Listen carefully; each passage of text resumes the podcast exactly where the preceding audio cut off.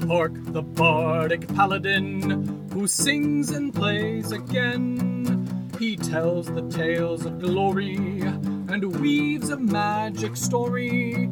He'll join you at your table and ask you to share a fable. Heroes of humble origin, villains who must be fought again, no matter their skill or prowess. The people in life are countless. So we pray you heed our request. Enjoy this tale of sidekicks and side quests.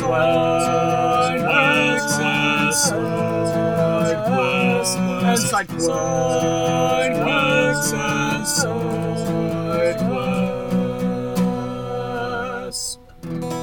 Episode 58 Quando, the Orc Tinkerer.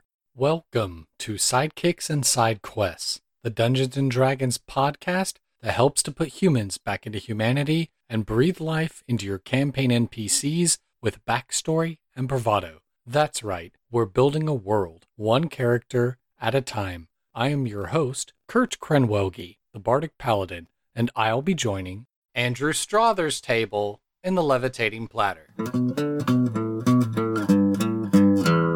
Hello, everyone.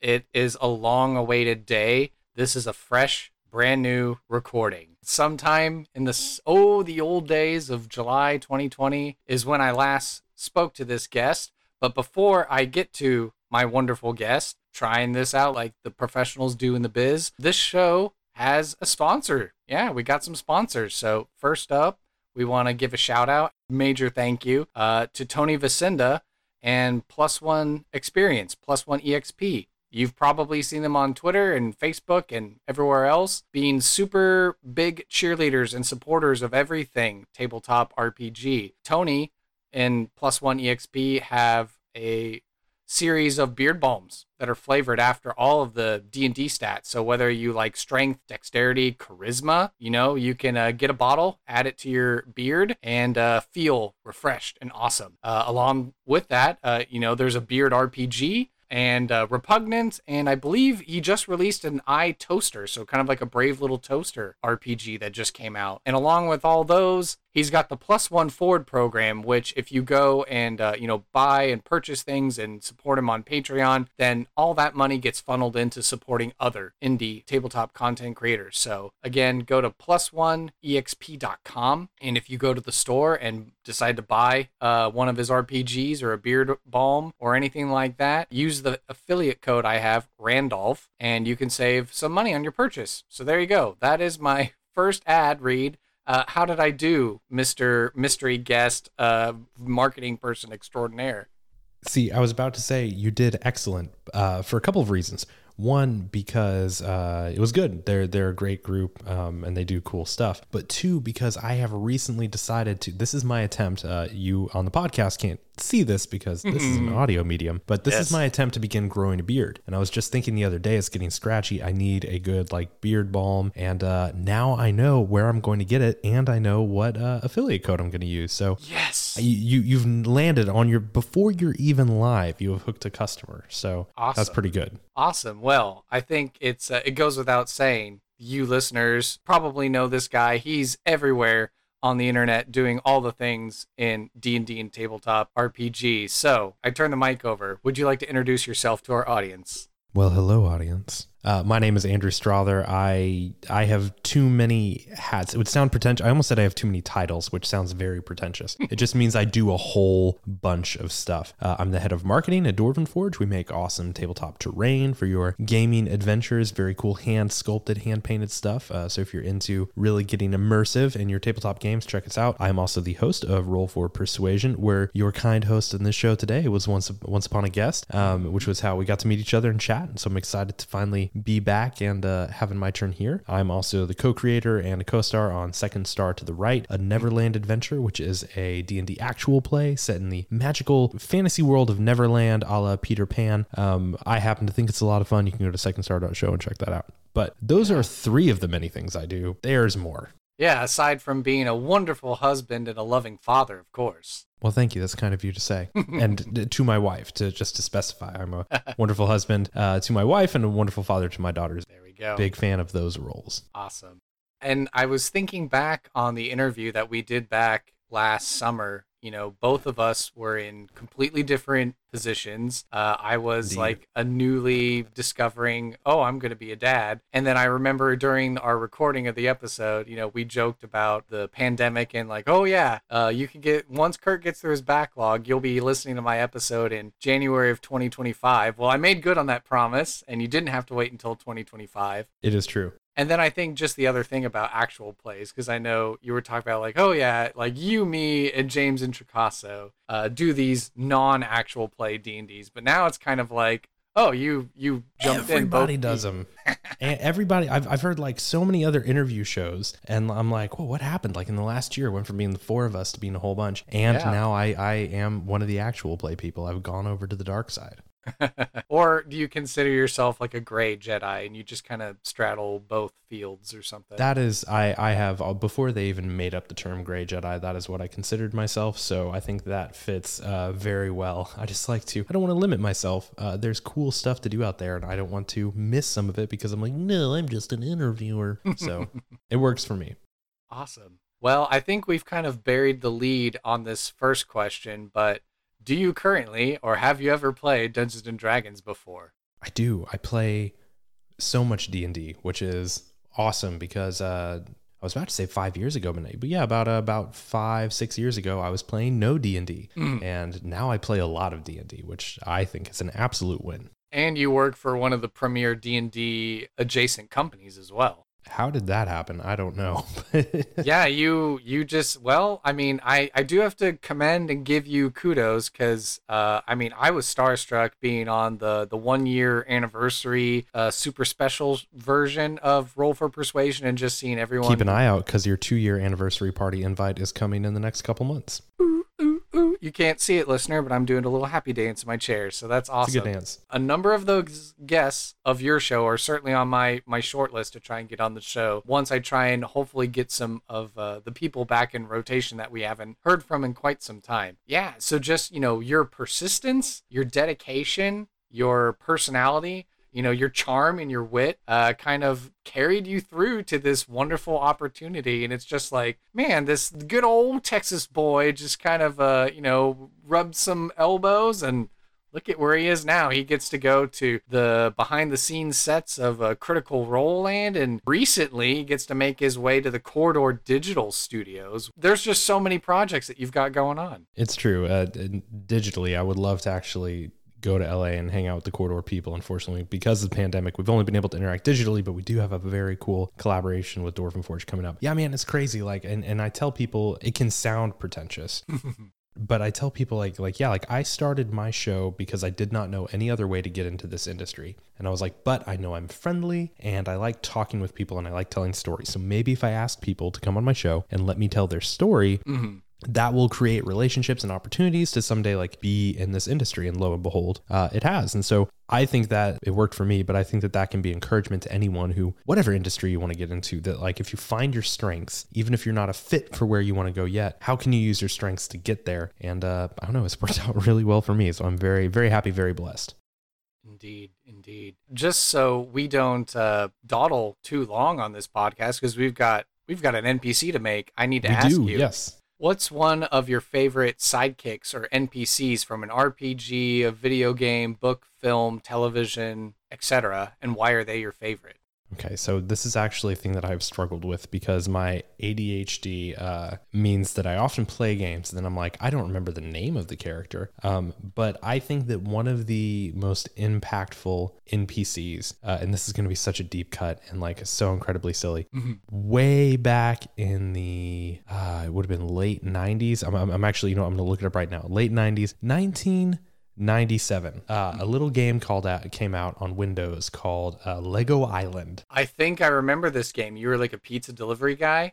exactly exactly And it was Mm. it was an open world more or less it had racing you could skateboard the controls were terrible um it was it was an early i mean pc gaming you know at that point was was still laboring in the mm-hmm. post Doom era. But mm-hmm. there was a character that had fully voiced like voice acting that was actually really good, which was somewhat unusual for games at the time. And it mm. had the main villain was called the Brickster, who had the most terrible like like Jersey accent, like it was clearly really bad. Um, but your whole goal in this game was to he broke out of prison and you had to go catch him at the end of the boss fight. You were throwing spicy pizzas at him so he'd freak out and his mouth would catch on fire. It was all silly, but I don't know for some reason that stuck with me, and I think because the humor that a quote unquote villain could have in a mm. game, it was clearly a kid's game. I was eight or nine years old, but uh, but the villain was still fun and playful. And while you were trying to catch him, you weren't actively rooting against him. He wasn't bad morally. He just happened to be on the other side of of the quest essentially. And so the Brickster from Lego Island has been an NPC that has stuck with me for sure. That's awesome. Yeah. You said that. I felt a tinge of old memories come into my brain. This was a game I probably would have played before something like Command and Conquer Red Alert and having to get ye old dial internet uh, up and running and trying to get my friend on his phone line back in the day when you used to have phone lines and then your parents would yell at you, Get off the internet. I'm waiting on an important work phone call.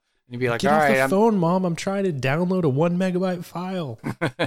oh man, we yeah, you know, we we definitely dated ourselves, but that's that's awesome. That's cool. We're, we're getting old, man. I know how long until the Brickster shows up in some D and D game somewhere. Actually, may, maybe today. Who knows? Who knows what NPC we will make? Exactly.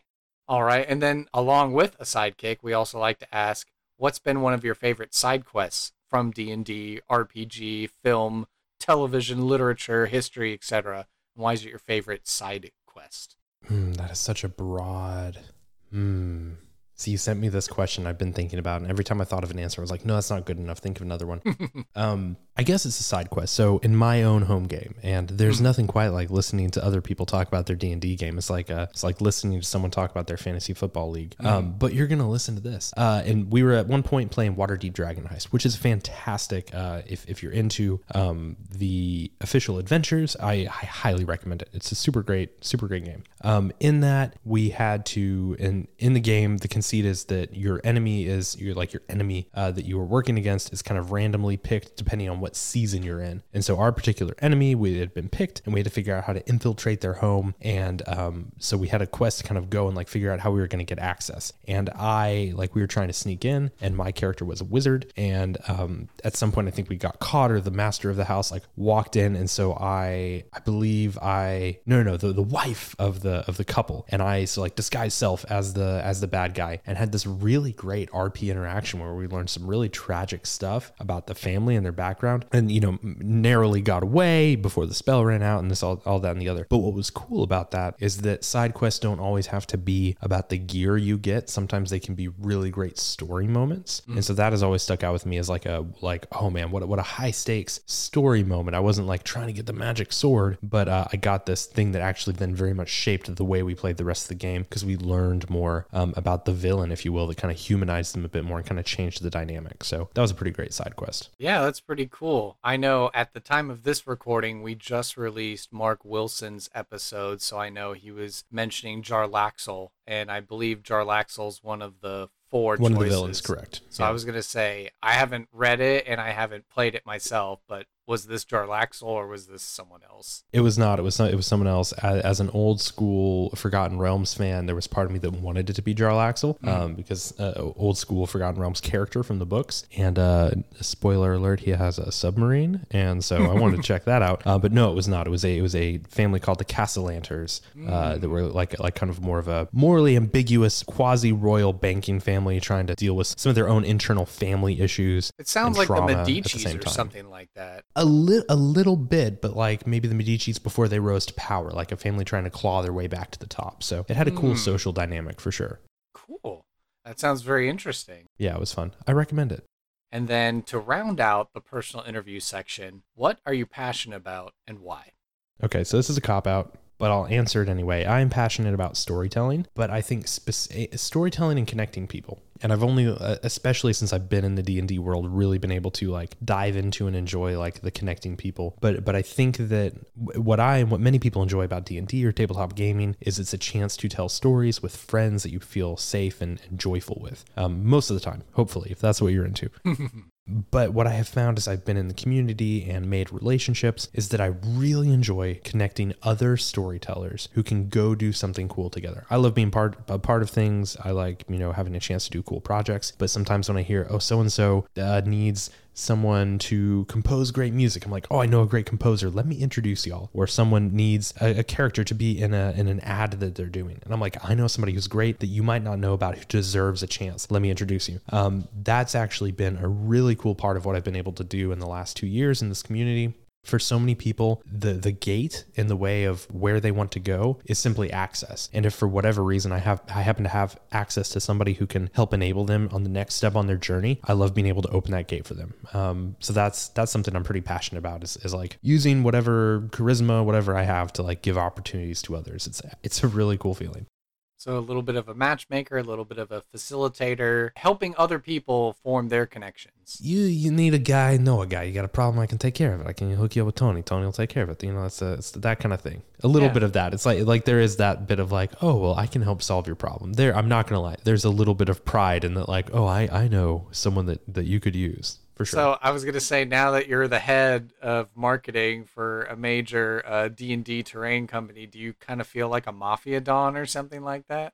I mean, maybe maybe not to that degree, but there not is that, that like, but there is that like, oh, I have to go do a call. Like, I'm not going to name drop because that'll be really douchey. But like, like, oh, I have to go do a call with so and so. And oh, I was talking to blah blah blah the other day. Like, it's a it's a weird feeling because a year ago I w- I wasn't here. Sure. I knew people from my own show, but even now in the past year, I've met so many more people in this community. Which, by the way, is a fantastic community. Like the people um, who are doing great stuff in the tabletop world are just truly fantastic people. So it's less of a mafia don and more of a like uh, I don't know, was something more benign, like like oh, I get to I get to organize the fun potluck. is okay. more of what it's like, yeah. Yeah, yeah, like a community leader or a um. Oh yeah, yeah. I'm blanking on something positive and uh, beneficial. Yeah, Maybe I'll think of it and I'll add it in. That's a great line. I wish that was on a shirt. I'm blanking on anything positive and beneficial. Oh, that's pretty good. Yeah, I don't I don't know what it would be, but uh, it is a it is a very fun and um you know a, a, very special place to get to work in. So I'm very I'm very grateful for the opportunity to get to uh get to do that. Perfect. Well, I think it's time that we carried that gratitude forward in a segment that I like to call NPC creation.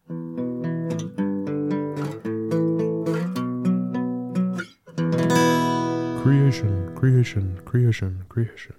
NPC creation. Oh I need a voice changer so bad. Like my show would just go to ruins so quickly if I could just drop ridiculous voice voice stuff in. Maybe I'll leave that in, or maybe I'll change it for the rest of my episodes going forward. Who knows? But could yes, be fun. This is the part of the show where we make an NPC, and before all of the uh, redundant systems started recording, we decided that we were going to uh, you had a skeleton of an idea of a character, but you did want to roll randomly for some of those choices. Am I correct? Yeah, I think so. I, I have an idea, um, and I'll throw it out to you, and you can kind of tell me what you think. I'm all for doing what you want to do. So if you want to go off of your skeleton idea, we can. Or, I mean, you've listened to this show long enough to know that we get some wacky and moments of epiphany in the uh, the NPC creation part, where seemingly random elements come together, and you're just like, oh my gosh, the most perfect NPC. And that I think, and, and this is why I think makes your show so much fun, is like I think that speaks to just the joy of making NPCs that people don't necessarily realize. I think lots of times DMs think of NPCs as maybe a necessary evil or like, well, I'm going to come up with one really good one, mm-hmm. but uh, uh, yeah, it's a it's a barkeep named Craig. Move on, right? but like, but making NPCs one is not hard. Two can be a lot of fun, especially if you do it with a friend and you take the time like we're doing today. Mm-hmm. Um, but they add so much life to your game, and so like it, it's totally worth following the silliness sometimes because you usually end up with something pretty great. Okay, so what was the decision? Are you wanting to go skeleton or you want to go random or a combo of both? What if we what if we did a combo of both? What if I gave you like my concept idea and okay. then we um and then we kind of flesh out everything else around it? What do you think about that? Sure. That's what you want to do. Let's go for it.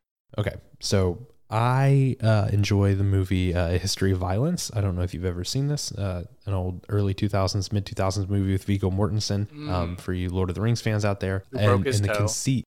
Yes, broke he broke his toe and he kicked the helmet. Did you know that? That's yeah, like, yeah. We love to say it. You can't watch the movie without leaning over and be like, you know, Viggo actually broke his toe right there. That's why the scream was so real. Um, thank you, thank you for that.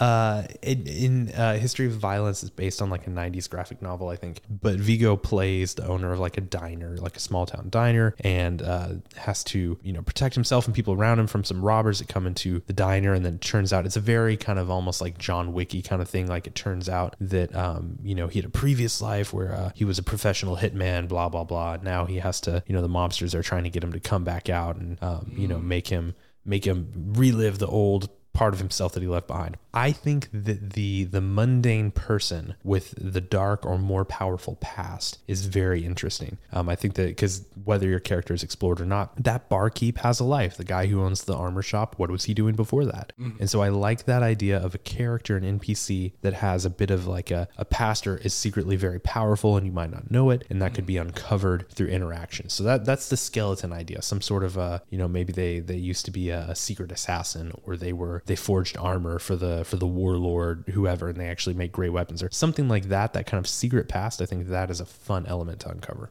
Okay, yeah, sure. As we uh, work our way through this, uh, the first item that we will roll for randomly is the name of the character. So if you have all of your dice handy, virtual or otherwise, go ahead and pick up a d20 and let's roll that. i have a dice bag right here as and i love dumping out dice on Do you have microphone a sponsor name drop that you'd like to? Oh, these are the so and so dice. You can uh, use this code. I do. I don't know if I didn't know if that was okay, but these dice are from Black Oak Workshop, uh, who is a sponsor of Second Star Show and just fantastic people. A small family-owned business, and what I like about Black Oak Dice is they make uh, oversized D20s and D6s actually. So I play a rogue, and the D6s are, are significantly larger than your average D6, as are the D20s. So when you're rolling that sneak attack damage, it's a hefty roll, and I very much appreciate it. But I have some of their dragon dice here today. So all Cool. right, so roll a D20. You said. Yes, sir. Let's do a little, little shake and a little a five. Five. Okay, so the name we got is Quando. Q U A N D O. Quando. Isn't that uh isn't that Spanish for something? I believe it is. Quando, quando. It's just like when, right? Like the the uh, the Michael Bublé song. Quando, cuando. Uh, yeah. Yeah, Okay, yeah. I, I dig it. Quando. All right. Yeah. Makes people like, oh, mysterious. Like maybe, you know, maybe it's a cover name or something. Who knows? Right. Does it allude to something? Okay. All right. So we got Quando. I dig it. Okay. And definitely, listener, since the last time that we made a random character, the ancestry table has been sorted, resorted so many times and new things added. So if you've got 2d10s, let's go ahead and roll 2d10 for a d100 effect to figure out what is the ancestry, the race, the species of Quando. Okay. So let's see. I actually have a percentile and a D10. Where'd my d10 go? Listening to me look for dice is fun. We get down the mic there. yeah. There we go. Ooh, okay. That is an eight. Eight? Oh, okay. Interesting. Okay, so here here are your choices because Okay. obviously as more stuff has been added to the list, I've had to like combine stuff. So the category we have is orc. So you could have a regular orc, maybe an orog, ogrillon, or you could just have a half. So something in the category of orc. What do you think? Okay, what was the what was that? So orc, a half orc, and what was the other thing you said? Um, so I think it's you know there's a Orog and the Ogrillon. So like one of them's like the Orc Ogre combo or the um Mm, okay. you know so i included those too because you know they they have the ability to communicate and interact with uh, player characters so just anything in the category of orc if you want to keep it simple regular orc or a half orc or you know whatever you're thinking. Yeah, let's let's just go your your classic vanilla orc. okay. Quando the orc. Quando the orc. Okay. So let's see. We could roll randomly for the job to figure out maybe what his mundane job is now. And then of course in his past he had his his previous life as the the master assassin or whatever it was. Um, if you want to roll for a job uh, that's just a regular d10 roll unless you're settled on your No, I like the idea of rolling for the job because I think that might inform what his prior life was. Because I like the idea that there might be some connectivity between the two. Okay. So let let's uh, let's snag a d10 and see what happens. okay A three. Three. Okay. So this response was provided by previous guest Brian Rose, and the job is tinkerer. Tinkerer. Yeah, so Okay. Quando the orc is a tinkerer. He makes things. So Quando, can can I can I throw some lore at you then? Sure, go for it. Are you a James Bond fan by any chance? Uh, yeah. I mean, I've watched a number of the James Bond movies, but I wouldn't say that I'm like at Christmas time. Whenever the Bond movies come on TV, I I stop what I'm doing and I have to sit down and watch Right, the entire right. marathon. Well, well then, uh, th- then you're potentially then familiar with the character of Q, who is the the one who creates 007, we've got your latest gadgets for you. Exactly. So I think Quando used to create weapons, poisons. You know, used to create the the things that maybe the Assassins Guild or um, the Conquering Warlord or whatever, whatever they used. And so I think. Mm. I think that's the background. Like now he tinkers in a small town or something and, you know, creates helpful things for the villagers, but he could also very easily make like a super crazy crossbow, you know, machine gun kind of thing, right? So I, I think that's probably the, the former life and why he is now tinkering. Yes. Oh man, and then it's the letter Q as well, so it's like you know. Right? Yeah. I literally didn't think of that, but I'm going to take credit for it. Wow, that's pretty cool. Mm, 007, we have your latest gadget. It's a poison dart from your wrist hand crossbow. It looks like glasses, but it's actually, in fact, a poison spray. Exactly, that kind of thing. Yeah. Oh man, yeah. th- th- This almost sounds like uh, Quando, maybe in his previous job, maybe maybe was an artificer. If if you were to convert him into like a Into a class for sure. yeah, Yeah. like an artificer. So he just makes all these weird, uh, interesting magic gadgets and stuff. That's pretty. Yeah, cool. like if if you, dear listener, put Quando into your game and and they're an NPC the party brings with them, spec them as an artificer. They could make cool cool stuff for the party as they go along. Yeah, okay. And then let's see, the next category we get to roll for is age. So this is where it could swing wildly, but you get to roll Ooh, this could be interesting. Okay. And we can keep the role or if you have an idea of like what you think the appropriate age of this character is, then you can say that too. I think the cool thing about NPCs and making them like the way that we're doing right now is that um, I think just like in D and D, you should go with the dice and figure out how what you're doing works with the dice roll. So Okay. he could be 12 and we'll work it out. Okay. Uh, six. Elder. Okay, so it kind of fits in like with the Pierce Brosnan Yeah, sort yeah. of age of Q that I'm most definitely familiar with. So Sure. the elderly orc who just oh he putters around and he makes things in his shop, but little do The they kids know. love the little toys and like mechanical things he makes, but uh, every single one is a bomb. Like, yeah, oh, oh boy. that got dark fast, right? Yep. All right, and now that we've had an opportunity uh, to kind of roll some dice and uh, get those sorts of things figured out, now we get to take a break and we get to consider uh, the physical appearance. So now that we know these few bits of information, describe the physical appearance of Quando, the Tinkerer Orc. I think Quando. I, I, I like the idea of of giving orcs more um more. Fe- I think a lot of people tend to put them in boxes. So like I play half orc in another campaign who has who a, a large kind of auburn beard and mohawk. Um, so I like the idea of, of orcs having like facial hair. So I think if he's older, he probably has like a long, somewhat wispy beard. Maybe that he uh maybe that he like knots with small you know um beads or, or kind of like like just you know maybe trinkets that maybe even came from stuff he built like brass or copper. Um, so he's got this kind of like full but uh, you know very almost dwarvish kind of uh, braided beard, Okay.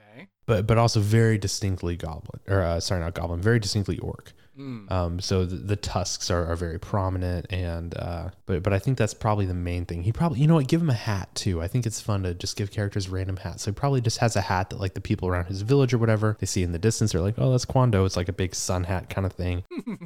Yeah, like a big leather sun hat kind of deal, and, and the braided beard. okay. And, and then just kind of like normal everyday work clothes and stuff like that, or Yeah, I like to think he's probably fashioned like like an, an apron of many pockets or an apron of holding kind of thing that, that looks, you know, it's got a bunch of pockets, but he kind of reaches into it and can get whatever he needs, like a tool or, or another, you know, item that might be useful. Um, so that's probably the other very distinctive thing that he wears is this kind of big waxed leather apron. Cool. And if we had to pick three adjectives to describe Quando, what three adjectives would you use? Clever, maybe not sharp, but very perceptive. Like he like he notices, uh, he notices things. So so yeah, just uh, He's got an eye for the details. Yeah. And I think mirthful. I, I think that in, in this world we imagine, he's been out of what he's been doing for quite some time, maybe. And so he's grown to just enjoy and appreciate the people around him, and bringing joy to them brings joy to him. So mirthful. He's very mirthful. Awesome. Okay, now we get to go back to rolling dice, your favorite thing. And the next thing Yes. we get to determine is uh, what's a valuable item, a piece of lore, a secret, or some ideal or concept uh, that Quando would ascribe to. So it's a combo roll of a d4 for the category, and then you roll a d6, and that'll determine the specific thing. Okay, snag a d4. That is a one. Okay, so it's an item. So we're working with a valuable item, and then a d6 to determine which of the choices it'll be. And a two. Two. Okay, so the valuable item that Quando has is a copper chalice. He just has a really nice copper chalice. Hmm. Do we get to talk about why he has a copper chalice? Go for it. Why do you think he values this uh, copper chalice over uh, anything else?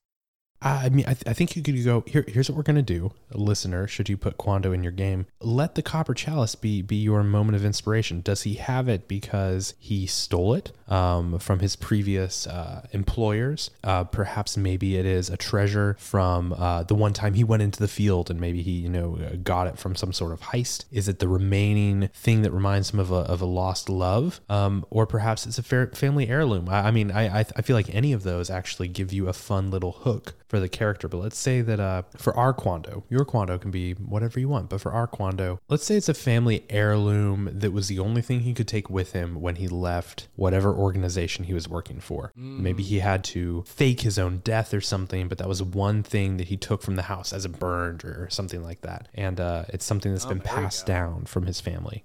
Cool. I like it. That's very cool. And then the last thing that we get to roll dice for is the side quest that Quando is willing to offer our player characters to recruit them to go and do. Okay. So this is the D12 roll. Ooh, the D12. Not often used. I'm going to warm it up. I know. Well, th- with this show, we wanted to make sure that we used That's all good the of you. dice. That's good. I appreciate that. a five.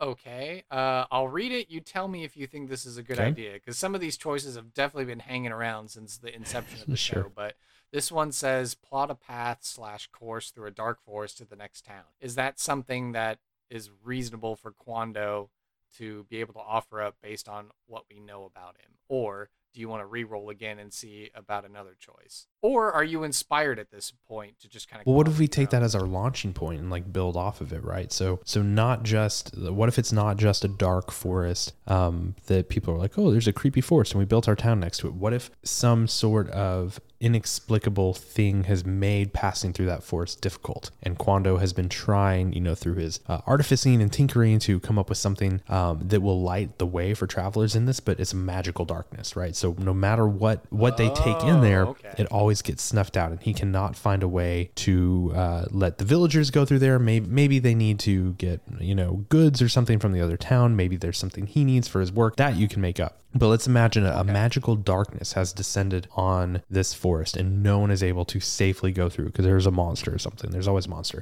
um, so something like that so he Yeah. needs the adventurers to find a way to pierce the magical darkness um, and to retrieve item of your choice from the other town. But it's the it's the getting through the magical darkness that I think will be the challenge for the uh, for the adventurers and defeating a monster inside. Should you want that? Right, and then thereby plotting a safe path or course through the forest, then to be able to get back and forth. Between Exactly. Okay, cool. All right. Uh, so now we have to consider what is going to be the reward for the heroes uh, should they succeed in piercing the magical darkness, vanquishing whatever evil, and being able to plot the course safely through the forest to the next town. Well, I think with Quando being a, a tinkerer and artificer, it has to be some sort of cool gadget or upgrade to a gear. Um, upgrading gear is fun, but I think that I think players get more excited when you give them something new with funky features. Um, so I, I think that's it. Maybe he's been working on a cool weapon or magic item um, that's unique. A shout out to uh, Griffon Saddlebag. Go go check them out. They make fantastic magic items. Maybe it's a Griffon Saddlebag item. Something that's got some cool features that the players might not find otherwise. Or are you inspired by James Bond? Like in my head, I got Oh, for some good. reason I got an idea of like a, a wrist mounted hand crossbow grappling hook thing that you could just kind of point up and scratch scratch everything I just said because we're gonna go with the grappling hook idea.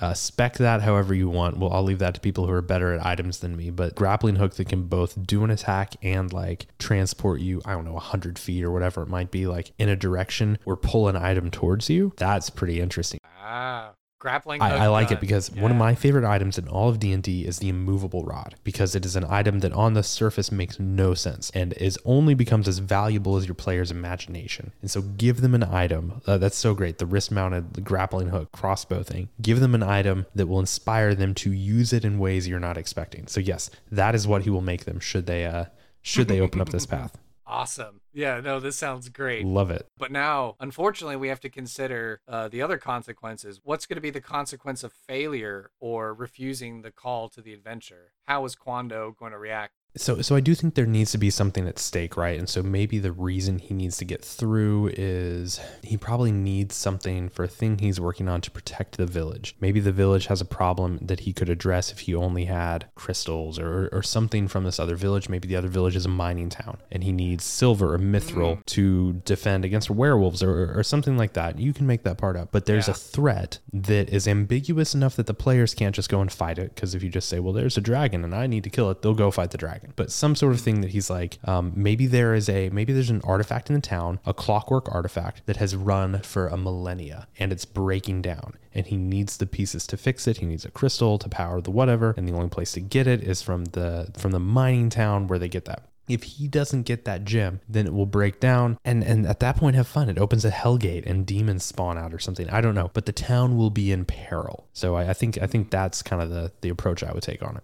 Okay, and regardless of whether they fail in their attempt to get. Well, I suppose in trying to get through the forest, they fail that way. They're just going to get wiped out in the forest. And then Then you roll new characters into a village that just had a portal to the seven hells open up, and that's that's how you start There the you next adventure.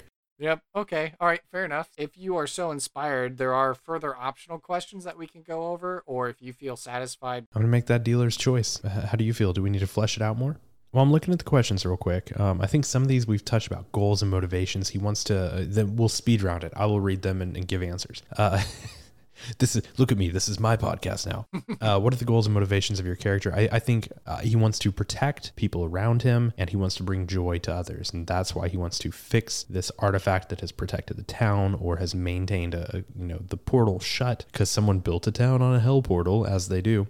Um, how do they normally interact with with people around them? I, I think that he is very friendly and amicable and very probably uh, deferential. I think you know like oh the mayor of the town wants a thing, of course like like I'll do that. He is I think very happy to live a more simple life, uh, you know, and, and isn't like picky about who gets to benefit from his stuff as long as it, it brings him joy. Not in an evil way. Not if somebody's like well I need a triple axe, whatever a triple axe is, but like but like you know if if the mayor is having trouble with uh with something and he needs a thing to make his life easier, Quando makes it. He's not worried that the mayor's you know a mean dude. Um, he just wants to help people. Particular accent or language, we're gonna make that we're gonna make that player choice. Whatever you want him them to sound like. Not gonna put that onus on you to do an Australian accent, though you could. A, d- a very different Yeah. view. Good eye, mate. I'm That- that's not a knife. This is a knife, right? Um, exactly, and it's a it's a chainsaw. And then what impact has he made on the world? I think clearly he has made his world a better place. He's introduced things that can make people's lives easier, but in daily ways, like automated butter churning or a, a fence that opens and closes automatically to let the pigs in and out. Like he's not he's not here trying to bring flying ships to a town. He just wants to make people's everyday lives a little bit easier. In fact, I would say when travelers come into this town, they're probably shocked at the weird amount of automation in this town that people take for granted, mm. but it, it's not quite like a gnome city like, oh, everything is like, you know, steampunky. It's just like, oh, weird, the, the door opens and closes and like just little sensible things. Um, I think that is what he's brought to the world around him. And then, is there any current problem that prevents him from being a bigger player on the stage? Is it his past? Is it his age? Is it a combination of both? It's stereotypical, but I think it's that not wanting to bring attention from his. He's moved on from that, and though he knows whatever organization he came from is still at large, he doesn't want to bring that attention onto the small town. He's very content to be within the borders of where he is and not be concerned about the politics of the world at large. So um, it, it's not so much things that prevent him; it's his own choice to keep his focus narrow and protect those around him. Okay, then. Well, I think Quando, Quando, Quando for a random encounter. Let's do it.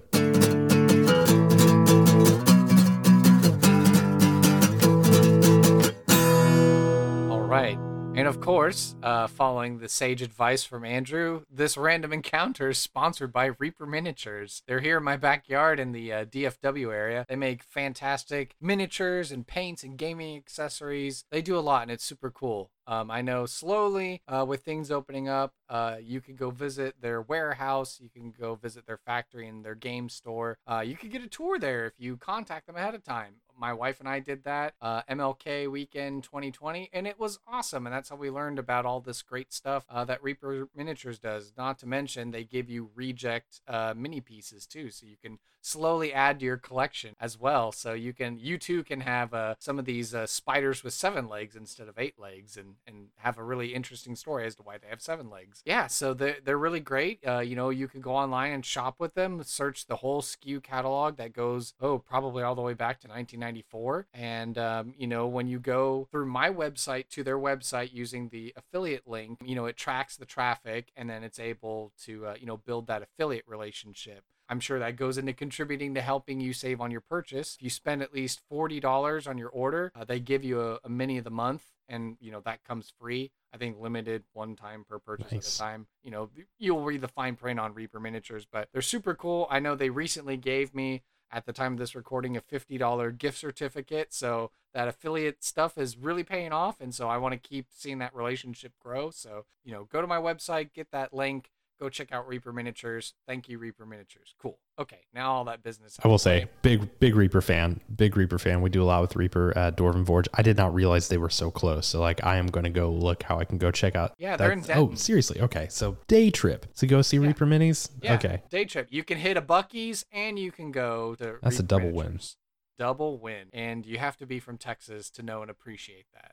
Well, since uh, we've learned about Quando and kind of what sort of character he is, I think based on the cast of characters that I have, and uh, again, going back into my memory recesses and finding out where we last left our heroes, I think maybe Duncan needs to make an appearance and meet Quando in his town. I dig it. Yeah, yeah, bring yeah? it on. Okay.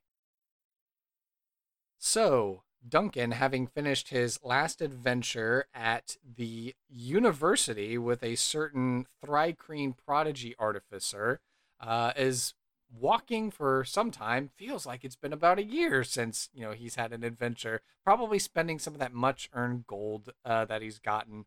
Uh, when he finally comes across this uh, interesting hamlet on his uh, on his journeys, he's heard from uh, doing his his history check and remembering his lore that uh, there's a very interesting clockwork sort of device built on this town. No one really knows the reason why it was built by the ancient empire, but it's a handy feature of the town.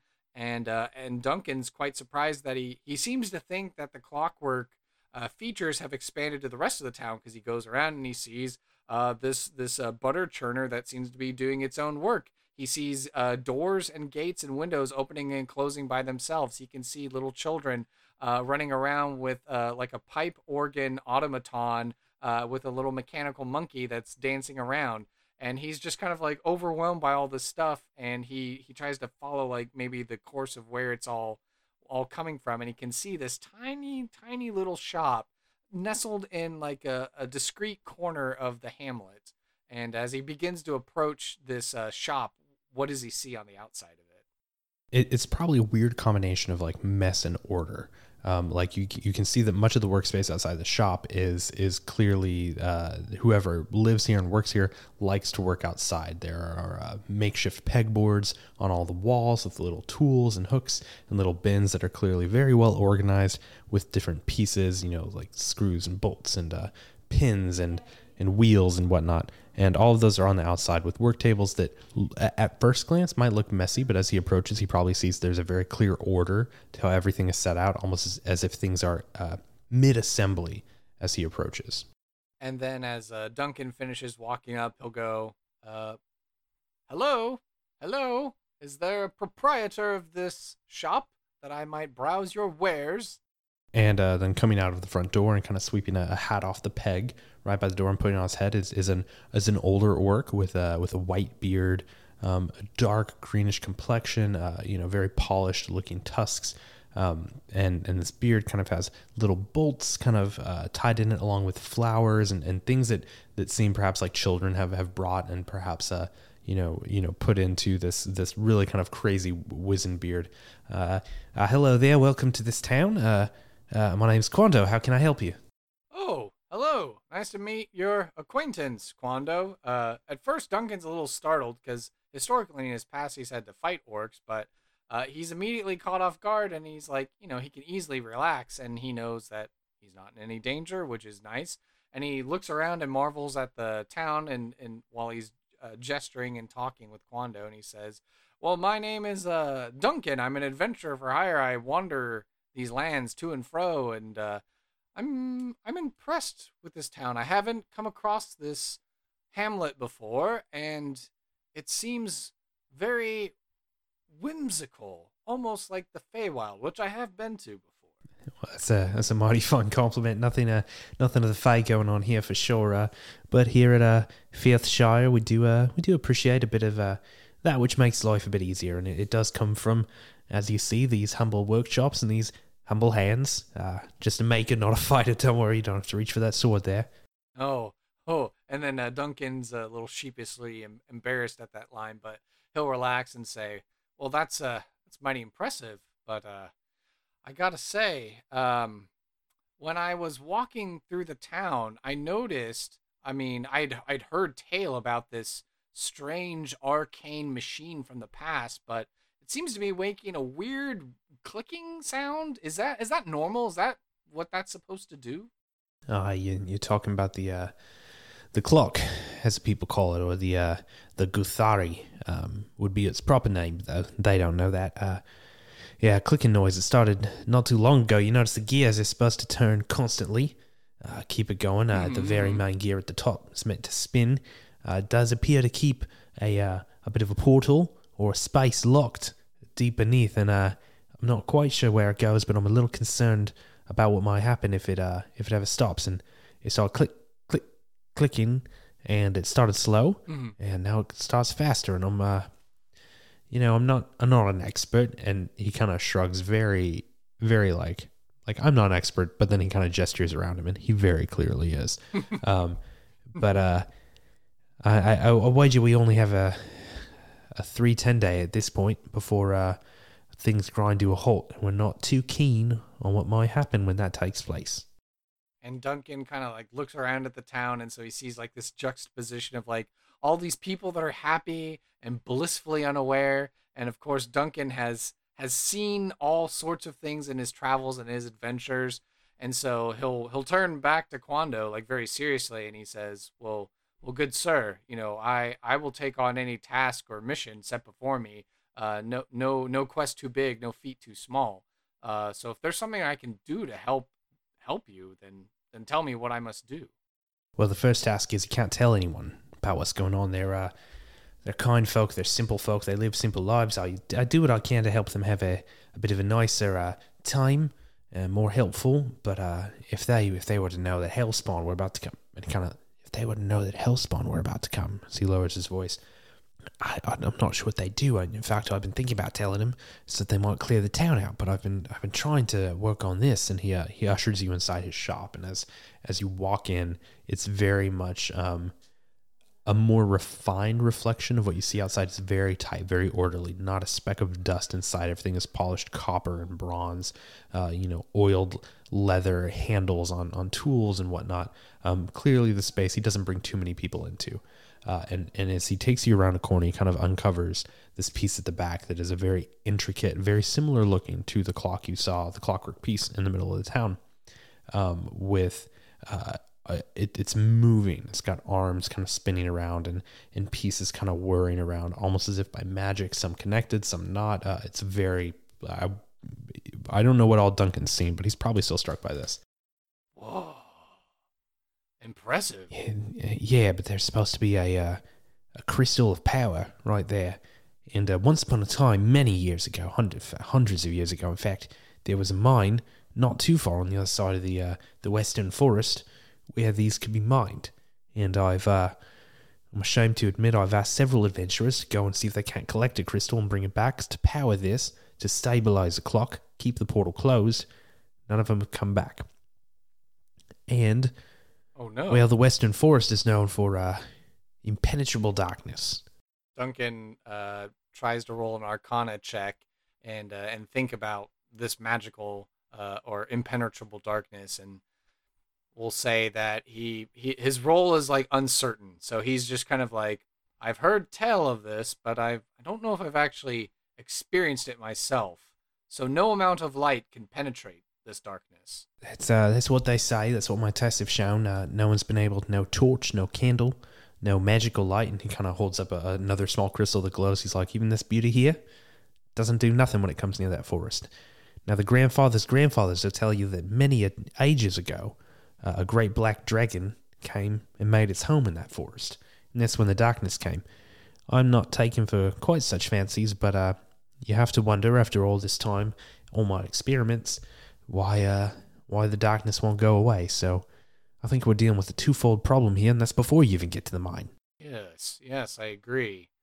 Okay, so certainly if we're working with a dragon, uh, that's it's heavy I duty. just very unexpectedly upped the stakes on you. I didn't even run that by you, but there's a dragon now.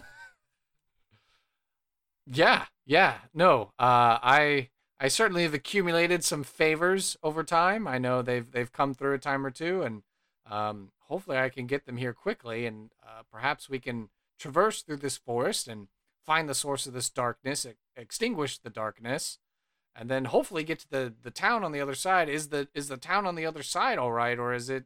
Or has no one been able to find out because of no one being able to get through, or do you have to take the long way around? Well, from uh, what I understand, the uh, the town itself has been abandoned for uh, for many years, uh, generations even. It's more the mine there that's abandoned, where they used to farm these crystals, and I think there might still be some down deep enough. If you go far enough beneath the surface, you might still be able to find one. So it's less about the town, more about the mine. You know? All right. Well, it seems like I've got quite the, the mission set before me. Uh, I feel like I've taken enough time off, and perhaps I need to uh, stretch my muscles out, uh, oil my sword, and uh, get ready for battle. I uh, I'd recommend finding some friends to go with you, but I mean, uh, if you- you're a strong lad, stronger than me, and he kind of grins, but you also see he's he's surprisingly fit for an aged orc. I'll, I'll tell you what, you seem like the nice sort, and uh, you could. Uh, he's kind of looking at you. You could always use a little bit of special gear, couldn't you?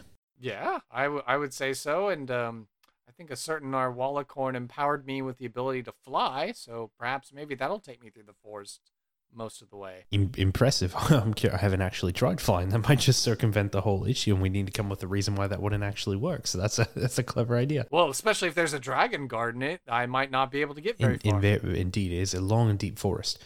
But uh, tell you what, he kind of motions over and keeps walking um, out of the workshop more to what looks like his living quarters in this building. He's like, uh, I don't have much use for this anymore, and it might be useful for you. And he opens a drawer and, kind of somewhat covered with dust, he pulls this this uh, thing out, a contraption of of bronze and copper and uh, leather. Um, and he and he kind of puts it on his, his arm, and with an old kind of familiar feel, you can tell he's done this before. Straps it on. the The buckles are worn clearly from use. Um, straps it on and kind of, you know, blows it off. He's like, I think you might find some use for this. And he uh, he's like, follow me outside. You lead him outside. He's like, sure you can fly, but can you fly like this? And he goes and points at a tree, and faster probably than speed of flight, like it like pulls him over to the tree, and kind of waves and nods, and then same thing back at a rock next to you, and it just you see a barb sticking to the rock, and he swoops back down. Pretty handy, yeah. Whoa! That is amazing! It's uh, well, you know, it's it's something, but uh, can't say I have much use for it uh, in the many past years. So uh, you get through the darkness. You uh, dragon to know. Dragon's a dragon's a bonus, quite frankly. I don't even know if the dragon's there, but uh, you bring me back a crystal within the next three ten day to uh, help with this issue we got here inside, and uh, and it's yours. And he kind of looks at it fondly and starts to take it off. My friend Quando, you have a deal. And uh, Duncan, without even a moment's further hesitation, will just charge straight into the forest. well, uh, and he's kind of talking to the to the the wrist rocket, whatever it is now. He's like, well, it looks like I get to keep you for uh for a bit longer than yeah, because that's not going to work. And see. Well, I think you will find that uh, the Duncan is uh, pretty resourceful. You, one might say he has a bit of plot armor. God bless plot armor.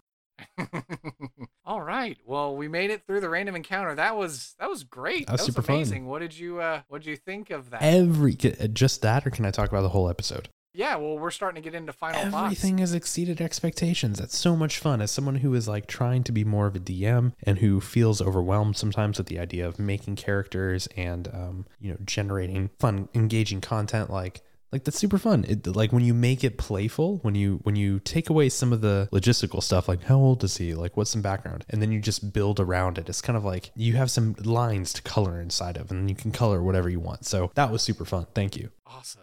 That's great to hear, you know, from one of the premier indie successful D&D podcasters. That that Well, I don't know about all that, but thank you. that. Well, yeah, so like I said, we're in final thoughts. So uh, I'm glad to hear that you had a positive experience. Hopefully, you'll be able to come back again before January 2025 again for another episode. I feel like we could fit, could fit like four or five in before that at this point. So for sure. Yeah. And uh, 100%, I've been planning a campaign uh, to DM for my first time in four or five years. And now uh, Quando is definitely going to be in that game. Well, I hope to hear about Quando on our social medias, whether that's Twitter, Facebook, or Reddit. Probably Reddit, you could do a real deep dive on him. So if you haven't been incentivized to follow us on social media now, hopefully now is your moment of inspiration to do so. I like to end the show uh, by giving the platform to my guest and ask if you've got something to plug, which I know you do, spoiler alert, or if there's any causes that you're passionate about or anything like that, the platform's yours. Go ahead and let us know. Um. Oh well. So you opened it to causes I'm passionate about. That's dangerous. Uh, well, I'll, I'll just leave that one and move on to, to cool things. Um, yeah, please, uh, if you're interested or, or you enjoy hearing me talk, I guess, uh, come check out my show, Roll for Persuasion. Go to rollpersuasion.com to see all the episodes, grab some merch, uh, see cool stuff we have going on. Date is not set, but probably in October. October is the two year anniversary of Roll for Persuasion. And last year, for our one year anniversary, I invited all of my guests from the prior year to come and join a massive Zoom call uh, with no plan. I was like, we're just going to stream it and see what happens. And we did. And uh, Kurt showed up and it was a great time. We had some really cool people there. Um, who all showed up on Jolly Bimani, uh, Ed Greenwood. Oh my goodness. Travis Frederick Travis, popped Travis in. Frederick popped in. Uh, s- super cool people were there. Um, I'm hoping even more cool people will continue to join us. Yeah, yes, super, just fantastic people. Like I, I'm so privileged I get to chat with awesome people. So that will be coming up. So keep an eye. Follow me on Twitter at Roll Persuasion, and I will announce when that's coming up. Probably mid to late October. We'll see. But around that time, it should be fun. We might add some fun giveaways from uh, different companies I've worked with, and, and so there should be fun stuff for you, and you'll get to see cool people. So come check that out. Otherwise, check out uh, Second Star to the Right every other Friday on twitch.tv slash Second Star Show, or follow us Second Star Show on Twitter and Instagram. Um, every other week, we keep episodes to about two hours. Spoiler alert, we just fought uh, Captain Hook, and that was super duper fun. So if you like your old school Peter Pan lore, it's a pretty fun time with me and some other great people in the community, and I would appreciate it if you checked us out. Awesome. Well, compadre, fellow Texan, it was been it's been an honor uh, to have you on the show, and uh, let's let's keep this thing going. You know, maybe back and forth. Yeah. yeah yeah I, this was this was super fun uh and, and anytime i can uh, find time to take a break and make another npc with you i am down Thank you for listening to this episode of Sidekicks and Side Quests. Be sure to subscribe to the podcast through Apple Podcasts, Google Play, Spotify, and Overcast. Or feel free to save the RSS feed to use the app of your choice. Visit our website, sidekicksandsidequests.com, for links, write ups of the NPCs, and to learn more about the show and the guests who have been on it. To stay up to date and interact via social media, you can follow the podcast on Facebook, Twitter, and Reddit by searching for Side KQ Podcast. I would love to talk D&D and showcase your fan art, stories of how you used our NPCs, discussions, and commentary. If you would like to hail the bod, send an email to sidekicksandsidequests at gmail.com. To help this show be the resource it's meant to be, I ask that you please leave a review on iTunes to help spread the word and share our show with your friends and family. Whether you're a veteran player or an aspiring dungeon master, there's something here for everyone, and I want to hear about it. Sidekicks and Side Quests is unofficial fan content permitted under the fan content policy, meaning I'm not approved or endorsed by Wizards. Portions of the materials used are property of Wizards of the Coast, copyright Wizards of the Coast LLC. Thank you for your support, and I'll see you at the pub next time. Bar to rock on one, two, one, two, three, four.